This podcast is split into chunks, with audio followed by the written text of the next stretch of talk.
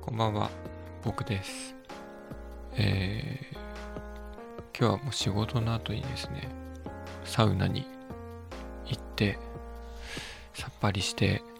体も重たく、眠たくなった状態で家に帰ってきて、もう今日は寝るだけだなと思いながら過ごしていたのですが、今日ポッドキャスト収録しないと今日は終われねえぞということで、えー、撮り始めております。あの、このポッドキャストの始め方というかこのね、あの僕のね、この番組の始め方っていうのをね、こうちょっとそろそろ定めたいなという、なんか、いつもこう、ふわっとこうね、あの、始まるんですけど、なんかこう、決まった始まり方をしたいなっていう思いもありまして、なんかこう、始め方って難しいですよね。何にしても。まあ、特にこの、話し始めるタイミングこの何かを番組というか何かこういうものを始める時の始め方。っていうのは難しいなと常々思っているんですけれどなんか同じこと言ってますけど。僕はあのライブであの音楽のねライブ皆さんねあの行ったり YouTube で見たりいろいろ楽しまれるかと思うんですけれども。このライブのねあのミュージシャンごとにライブの始め方っていうのをこうちょっと見ちゃうところがありまして。で僕はあの結構好きな始め方があるんですよね。あのブラフマンなんですけどバンドの。知ってます？みんなさん。あの結構有名ですけど、まあ、知ってる方は知ってる。で聞いたことない人は聞いたことないよっていう人もいると思うんですけれど。このブラフマンのうんとフロントマン、まあ、ボーカルを取っている、まあ、敏郎さんっていう方がねいらっしゃるんですけど僕ブラフマン大好きで大好きというかあの好んでその音楽性が好きでかっこいいなと思って聞くんですけどね。あのその BRAHMAN が ACIDMAN の20周年のライブに対バンとして招待されて、えー出演した時、まあ、何バンドか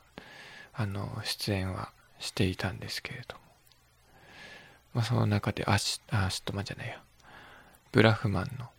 番が来ましたよと。で敏郎さんはあのー311の震災以降ですねあの MC をあの取るようになりましてそれまではどうやらあのそこそんなにライブ中喋ったりする方ではなかったみたいなんですけれども。でその始め方っていうのがこういつも BRAHMAN 決まってましてあの始めますって言って始める始めるんですよ。あのすごいそれがかっこよくて。20周年のその ACIDMAN のライブの MC であの言うんですよね。 ACIDMAN 20周年。埼玉スーパーアリーナ。全力で応援するの俺たち。 ACIDMAN 始めます。で賽の河原ですよ。じゃーんじゃじゃじゃじゃーんですよこれすごい好きで。何々するのは俺たちブラフマン始めます。っていうのがねあのなんか勢いづいてこうライブバーンって始まるみたいな感じがあってすごいかっこいいいいんですよね。今モノマネしてしまったことでバカにされていると勘違いされるのはあの不本意ではあるんですが確かに全然似てないものまねではありました。けどちょっと再現してみたくなっちゃったんですよね。はい。まあそんなこんなでですねそれがやりたいと思ってそのこの番組うんどう当てはめていくかっていうところで言いますとまあそうだな。深夜眠りにつくあなたに全力で寄り添うのはこの番組。我々は決めかねる。始まります。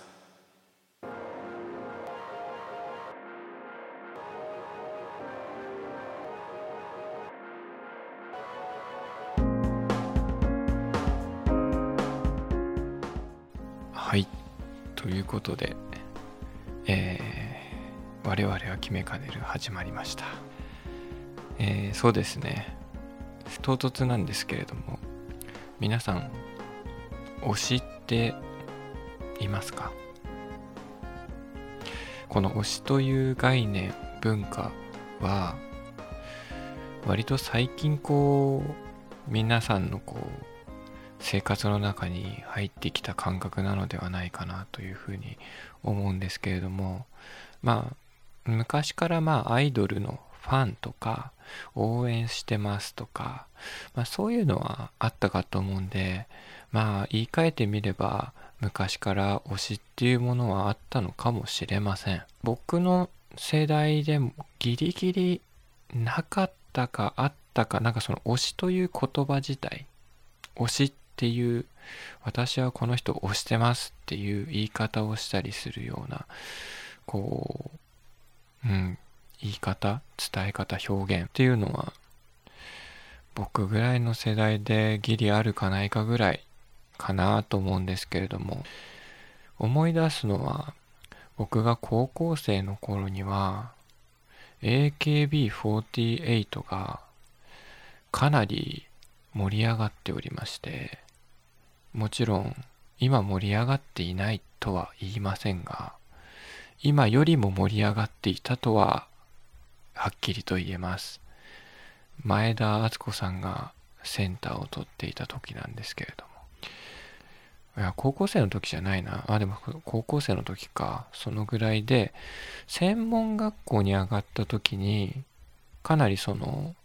誰のことが好きだとか誰推しだとかっていうのがかなり盛んになっていた時期なんですよね。なので僕が18、19歳ぐらいの時の話なんですけど。で、周りの友達にもやっぱり AKB48 を好きな子男の子たちが、えー、いましてね。あの、その同じ学科の友達とかにいたりしてでなんか僕はそこまで詳しくはなかったのであの教えてもらったりしてたんですけどこの子はあのいくつで何ちゃんって言ってこういう挨拶があってみたいなの。をそれはすごくあの楽しそうに喋るもんですから何かこう惹かれるものが間違いなくあるんだなと思って楽しそうだなと思ってあの話をねこう興味深く聞いていたんですけれども。でたまたま僕の行ってたその18歳19歳ぐらいの時に行ってた専門学校がお茶の水と水道橋にあったんですね。で幸いにもその秋葉原という土地が徒歩圏内で行けるもんですからその AKB48 が好きなお友達、まあ、仮に A 君としましょう。A 君はこうねあの好きな友達と一緒にその劇場に足を運んでライブを見たんだかライブに入れなくてこう何て言うんでしょうエントランスのなんかエントランスにモニターがあるらしいんですけどライブ会場をねこうリアルタイムで映してる。そのモニターを見に行ったりとか熱心にこう推し活していたわけなんですけれども。で僕はあのアイドルのファンとかっていうのにこうなったことが実はなくてですね、まあ、それはそれでなんかこう何かなんかあの振り返った時にこうなんかちょっと面白くないなと思うので何か誰かのファンになっていればよかったななんて今思えばね思うんですけど。僕はその頃僕にとってのあのアイドルっていうのはこういてアイドル活動をしてる方ではないんですけどでも僕がこう心に秘めているこうアイドル的に好きでいる熱狂していた方がいらっしゃってですね。これ高校生ぐらいの時からだったんですけどこれブリリアントグリーンっていうあのバンドがね、えー、日本のバンドがあるんですけれどもそのボーカルの川瀬智子さんっていう方がいらっしゃいましてこれ川瀬智子さんっていうとわからない方もいらっしゃると思うんですけれども。えっ、ー、と他の活動も川瀬さんあのしておりましてトミー・フェブラリーとトミー・ヘブンリーというあの2つのねあのちょっとロック調のトミー・ヘブンリー。でちょっとこう 80s ポップ調の、えー、トミー・フェブラリー。っていうちょっとこう二面性を持つキャラクターとして、えー、ちょっとキラキラとしたようなこうものをやってまして。僕はそのトミー・フェブラリーさんというか、まあ、川瀬智子さんの世界観がねすごく好きだったんですね。ですごく可愛くてキュートでなんかこうティーネイジャーで何て言うんですよハイスクールななんかあの感じがすごくもうどうにもなんかこう好きでなんでこうなんかもっと自分が女の子だったらもっとこう純粋にそれをこうファッションとしてもカルチャーとしても楽しめてたのになとかってちょっとこう当時思ってたぐらい。まあ全然ねあの男の子でも楽しめばよかったんですけど。まあちょっとねほらあのちょっと周りの目を気にする時期でもあるじゃないですか。ちょっとこうね車に構えちゃったりして。なんかこうただねそのすごく好きだなっていう気持ちはあったんで友達にうんこれは好きなんだっていうのは言ってはいたんですけど、まあ、なかなかこう同じように興味を持ってくれてるくれる友達はいなくて。これまあどのぐらい好きかっていうと僕ねその高校生の時にその軽音楽部に入ってバンド活動をしてたんですけどバンド活動した末にあの目標目標として夢見ることとかがまああるじゃないですか漠然と。なんか例えばバンドだったら王道で言うと武道館に立ちたいとか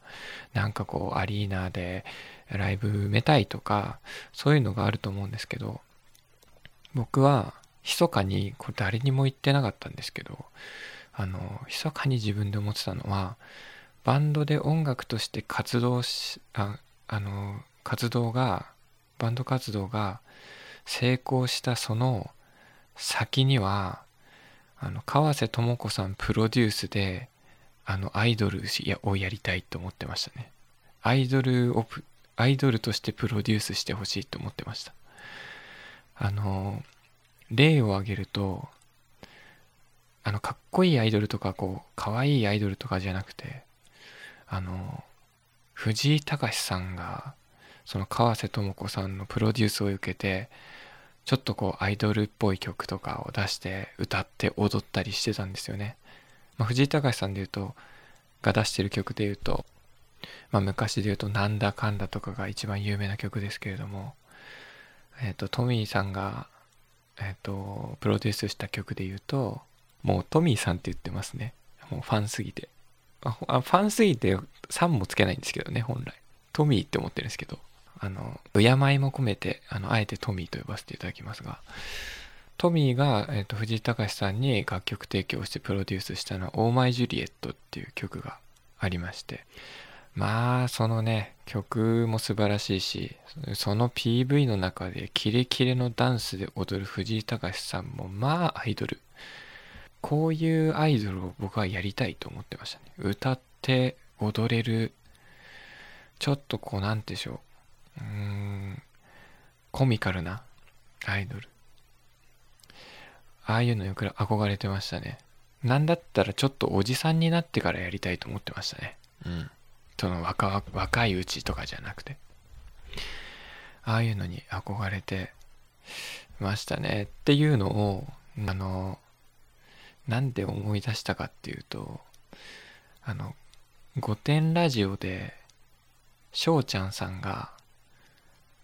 アイドルになりますって言ってあの おっしゃっててなんかツイッターとかであのアイドルポーズの写真をねあの上げてたりしたんですけどなんかそれであそういえば僕も昔アイドルになりたいとかって思ってたなと思ってなんかトミートミーにプロデュースしてもらってアイドルになりたいなっていう密かな夢を胸の内に秘めながら過ごした思春期があったなと思って思い出したのでそんな話をしてみました。ですのでその僕の中での推しは富川瀬智子さんです。未だにそれは変わりません。ずっとずっとファンでい続けます。新しい曲そしてライブ。ずっとお待ちしております。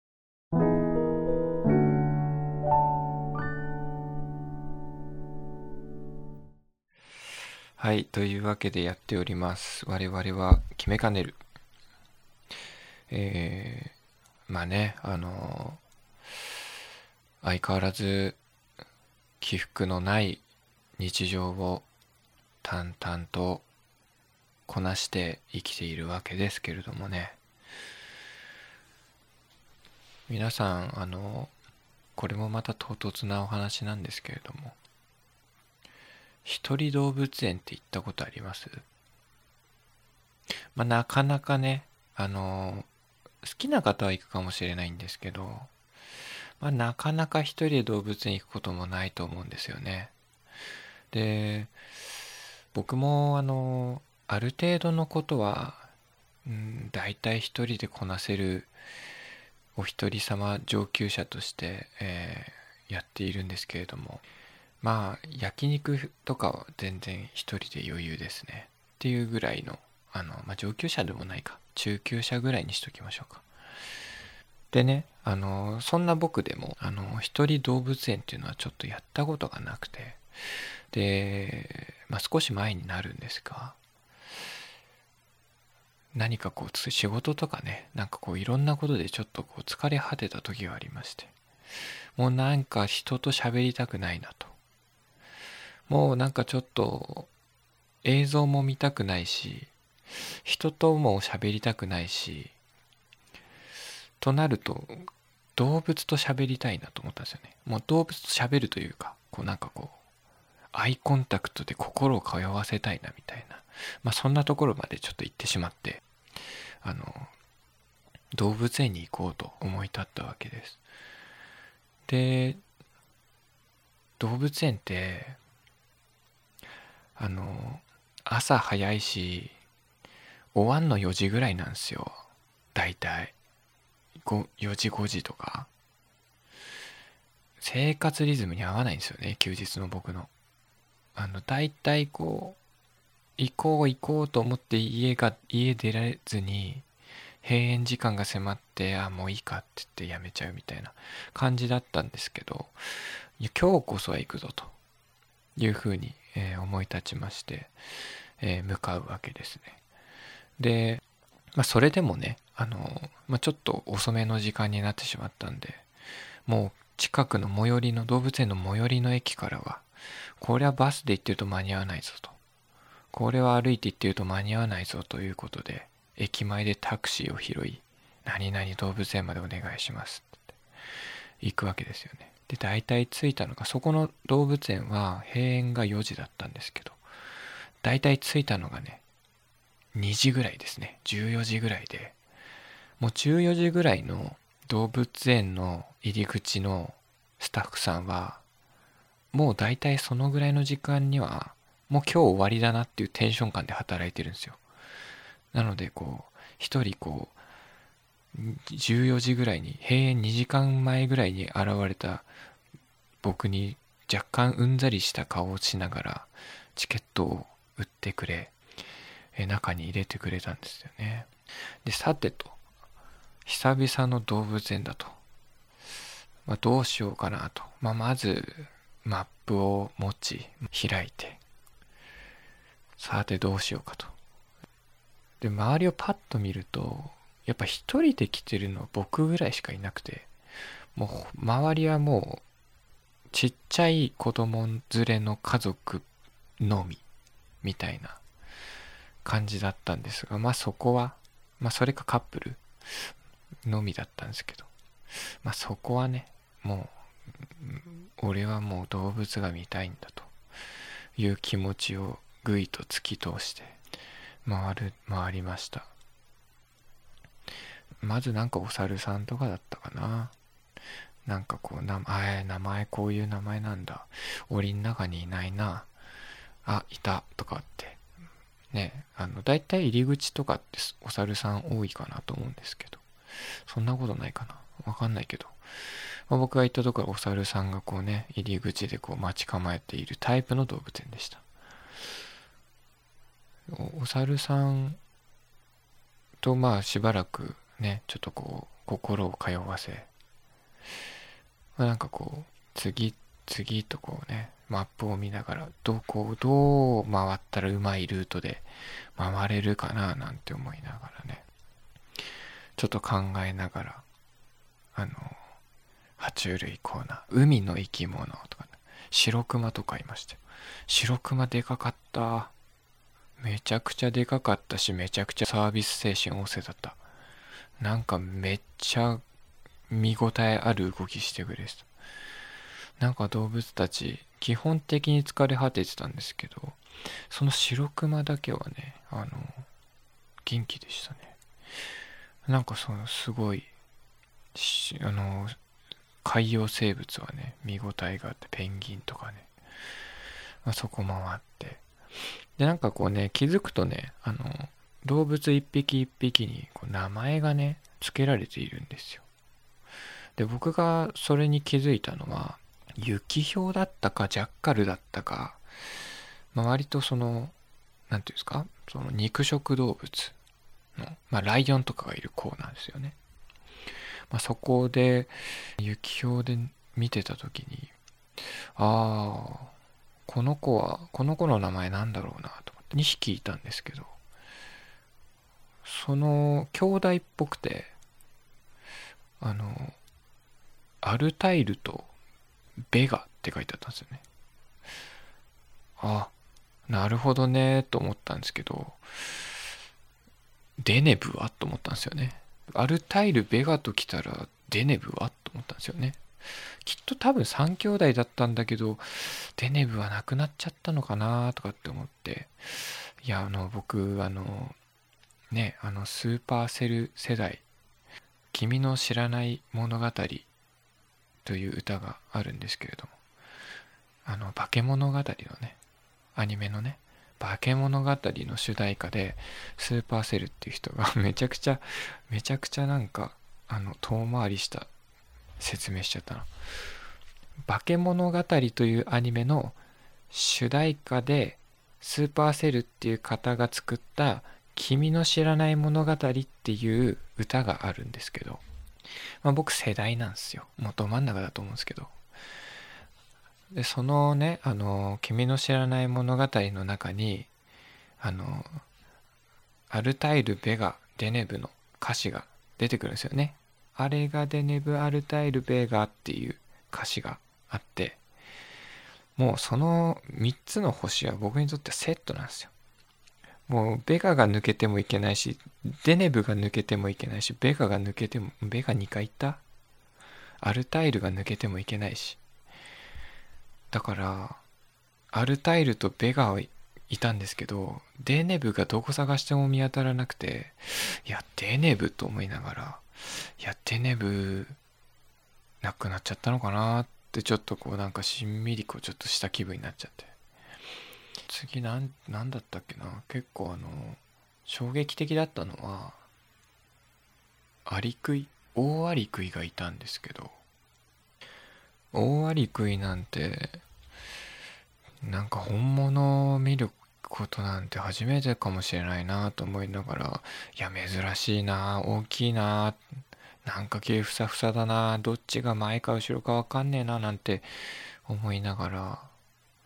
なんかぼーっと見てたんですけどでその時に隣にちっちゃい男の子がいてなんかそのちっちゃい男の子と一緒に見てたんですよね。でっかい大人が。でそしたらあのオスのあのオオアリクイを見てたんですけどどうやら隣がメスのオオアリクイのカゴというかエリアだったらしくてそこの仕切りが網網というかそのなんかフェンスみたいのでこう仕切られてるんですけどなんか唐突にそのオオアリクイのオスがそのフェンスの方に歩いていってそしたらメスのオオアリクイも同じくフェンスの方に中央に集まってきて突然こうディープキスして始めてめちゃくちゃあの長い舌を絡ませながらうわめちゃくちゃディープキスしとると思っていやめちゃくちゃ気まずいこの子供にこれ見せてる感じと思って。でも僕は話しかけてしまうことの危険性の方が高かったのであの危ない人って思われる思われる可能性があるからちょっと話しかけられなかったしなんかフォローもできなかったんですよね。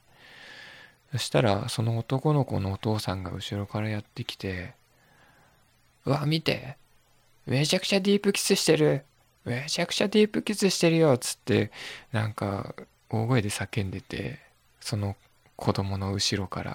らめちゃくちゃお父さんバカやんと思ってめちゃくちゃバカなお父さんも子供かわいそうなんか気まずいわと思って子供も多分気まずいわディープキスとか多分意味わかんないだろうけどなんかちょっと恥ずかしいことを目の当たりにしててお父さんがそれを大声で言ってるみたいななんかそんな子供の気持ちになったらなんかいたたまれなくなってなんかもうバカなお父さんと思って。なんかそんなお父さんがいご家族がいたりとか。なんかもうあのあまりに気まずすぎて僕はちょっとさすがにあのその場を立ち去ったんですが。ほいでね、まあ、だんだんこうぐるっと回っていくうちにこう鳥類の、えー、コーナーにねあの入ったんですよ。でまあこうねあの鳥類の時に特に感じたけどなんかこういろんな動物を見ていく中であの本当なんて言うんでしょうねその神様って神様のいたずらってなんかあるじゃないですか言葉として。とはよく言ったものであのマジ神様ふざけすぎだなっていうなんかこう意地悪どころじゃないこうなんか造形のあのまあ動物もそうなんですけど特に鳥類に多かったんですよね鳥たちに。なんかいかれてんなっていうこう造形のなんかくちばしの上にもう一個くちばしあるみたいなでそのくちばしはくちばしとして使わないみたいななんか説明が書いてあったりしてなんかなこれ何のためのくちばしみたいな。あのいやマジで神様いかれてんなめちゃくちゃふざけてんなと思って。なんか本当神様のこう神のあれですよ。あの暇を持て余した神々のってやつですよね。俺もなんかまざまざと感じて、なんか、あの、フラミンゴとかなんか、可愛いイメージありますけど、実物とかめちゃくちゃ狂ったように足細いですからね。あの、上の、何て言うの？この本体の体の部分の体積から伸びるこの足の細さすっげえ細いんですよ。なんで立ってられるっていうぐらい。なんていうの？その置物でもないよっていう。置物でもその細さないよっていうぐらいの細さで、なんでその体にその足くっつけたかなっていう。なんか、なんかもう、あの、気持ち悪いなと思って、なんか、もう、あの、不思議だなと思って見てたんですけど。でなんかそのクジャクのコーナーにがあってあクジャクだと思って。でクジャクもなんか実物で見るのこうあのなかなかないからしかも結構派手じゃないですかクジャクって。大きくて綺麗で。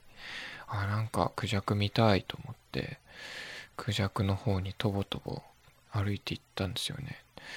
でクジャクいなくてあクジャクいないやなんだと思って。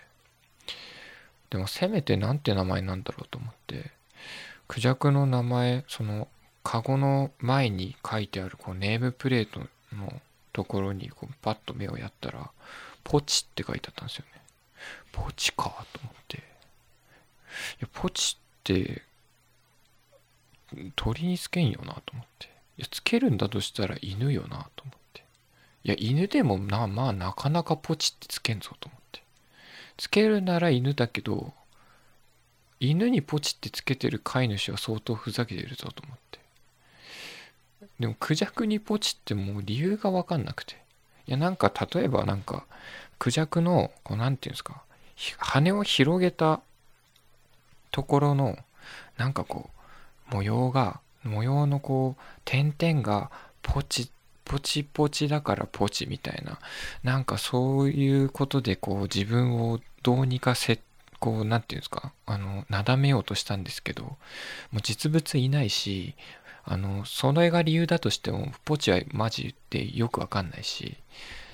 いやもうその後そのずっとポチかと思って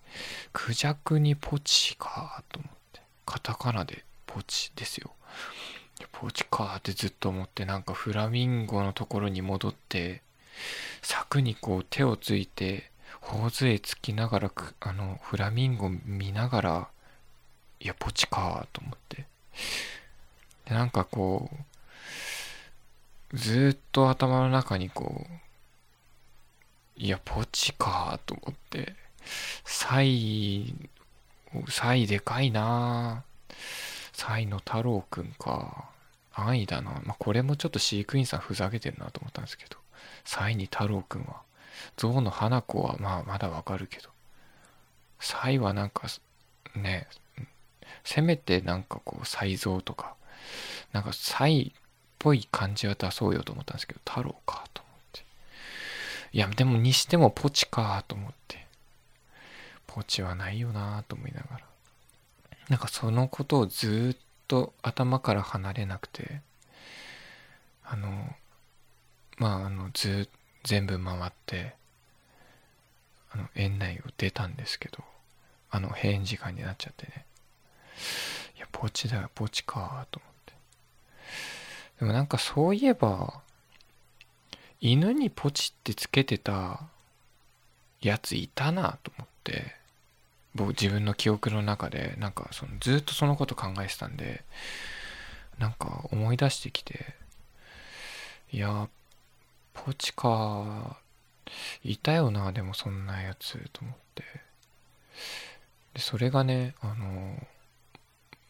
お付き合いしてた元カノが、元カノがも、あの、飼ってた犬の名前なんかそんな犬の話になって、昔犬飼ってたんだ、みたいな。あ、そうなんだ。名前なんて言うの？つって。いや、ポチだよ、とか言って。ポチ？みたいな。犬にポチ？みたいな。変わってんね、みたいな。そこなんか変わってんなと思って。いや、でも違うのって。あの、もともと、あの、おばあちゃんの家にそのずっといた犬でおばあちゃんがポチってつけてそのままその一緒におばあちゃんの家に住むことになったからそのポチっていう名前で呼んでたんだよと思って言ってて。ああそうかそうかそうかそうか、まあ、だったらまだわからんではないと。あのおばあちゃんがポチってつけてたんだったらまあポチって呼ぶしかないし多分ポチって呼ばないと反応しなくなってるだろうしね。うん。まあにしてもおばあちゃんがちょっとおかしいけども。うん。で、その犬はもう亡くなっちゃったんだよねって言って。あ、そうなんだ。なんか、そね、あの、長く、ね、そう一緒に暮らしてればやっぱりねあの亡くなった時には悲しいだろうしそのポチっていう名前にもね愛着が湧くだろうしなと思ってでその後になんかやっぱり寂しいから犬をねあのまた飼ったんだって言っててあそうなんだ。じゃあその犬はあなんて名前にしたのって聞いたらん？ポチ2だよって言ってて。いやいや狂ってんなと思って。この子狂ってんな行かれてんなと思って。ポチポチがなくなったから新しい犬飼って新しい犬にポチ2って名付けます？うん名付けないよね。ポケモンじゃないんだから。ポリゴン2じゃないんだからさ。なかなかこう犬の名前に数字入れることないよね。うん。変わってんなと思って。行かれてるなと思って。いや行ったもんねその時。あ行かれてんねっつって。あそうなんだ。行かれてんねっつって言ったもんねその彼女にね。なんか嬉しそうにしてたけど。そうそんなことを思い出しました、えー、そんな行かれた彼女が大好きですねはい そんなお話でございました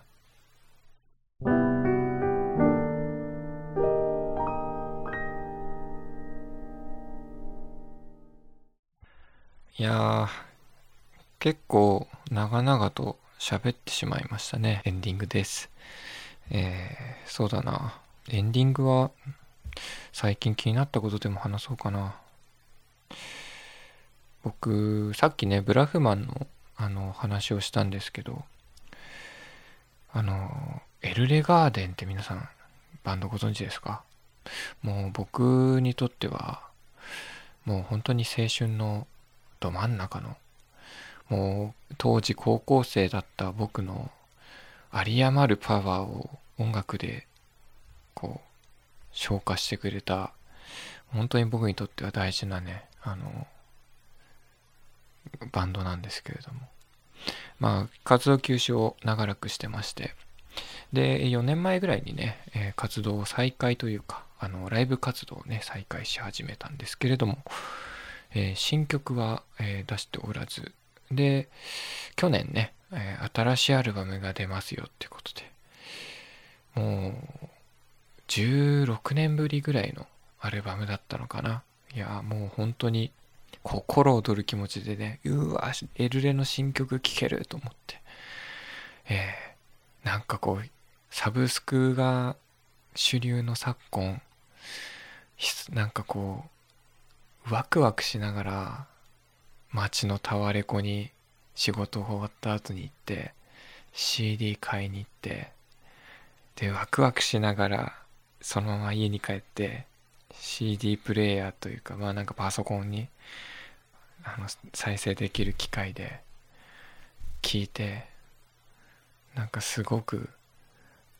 なんかこう久々な体験あの最近のこう音楽体験ではないねあの昔 CD の時代にあったワクワクを取り戻せたような日になりましたけれども。まあそのねえっと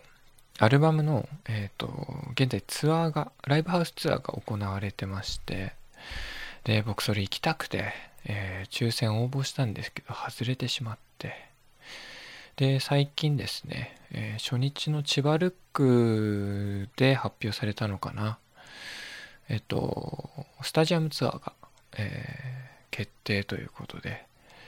えー、会場多分僕行けるとこだと ZOZO マリン ZOZO マリンスタジアムかな。千葉県の。いや ZOZO マリンね。あの復活の時も ZOZO マリンであのエルレやったんですよ。でもちろんあのもう本当争奪戦でチケット。ずっと待っていて待望の復活ライブまたあの歌声が聞けてまたあの音楽でエルレの音楽でみんなで騒げるっていう。コロナ前だったかな？2019年。18年か19年どっちかだったと思うんだけど。もうもちろん ZOZO マリンスタジアムチケットソールドもちろんソールドアウトで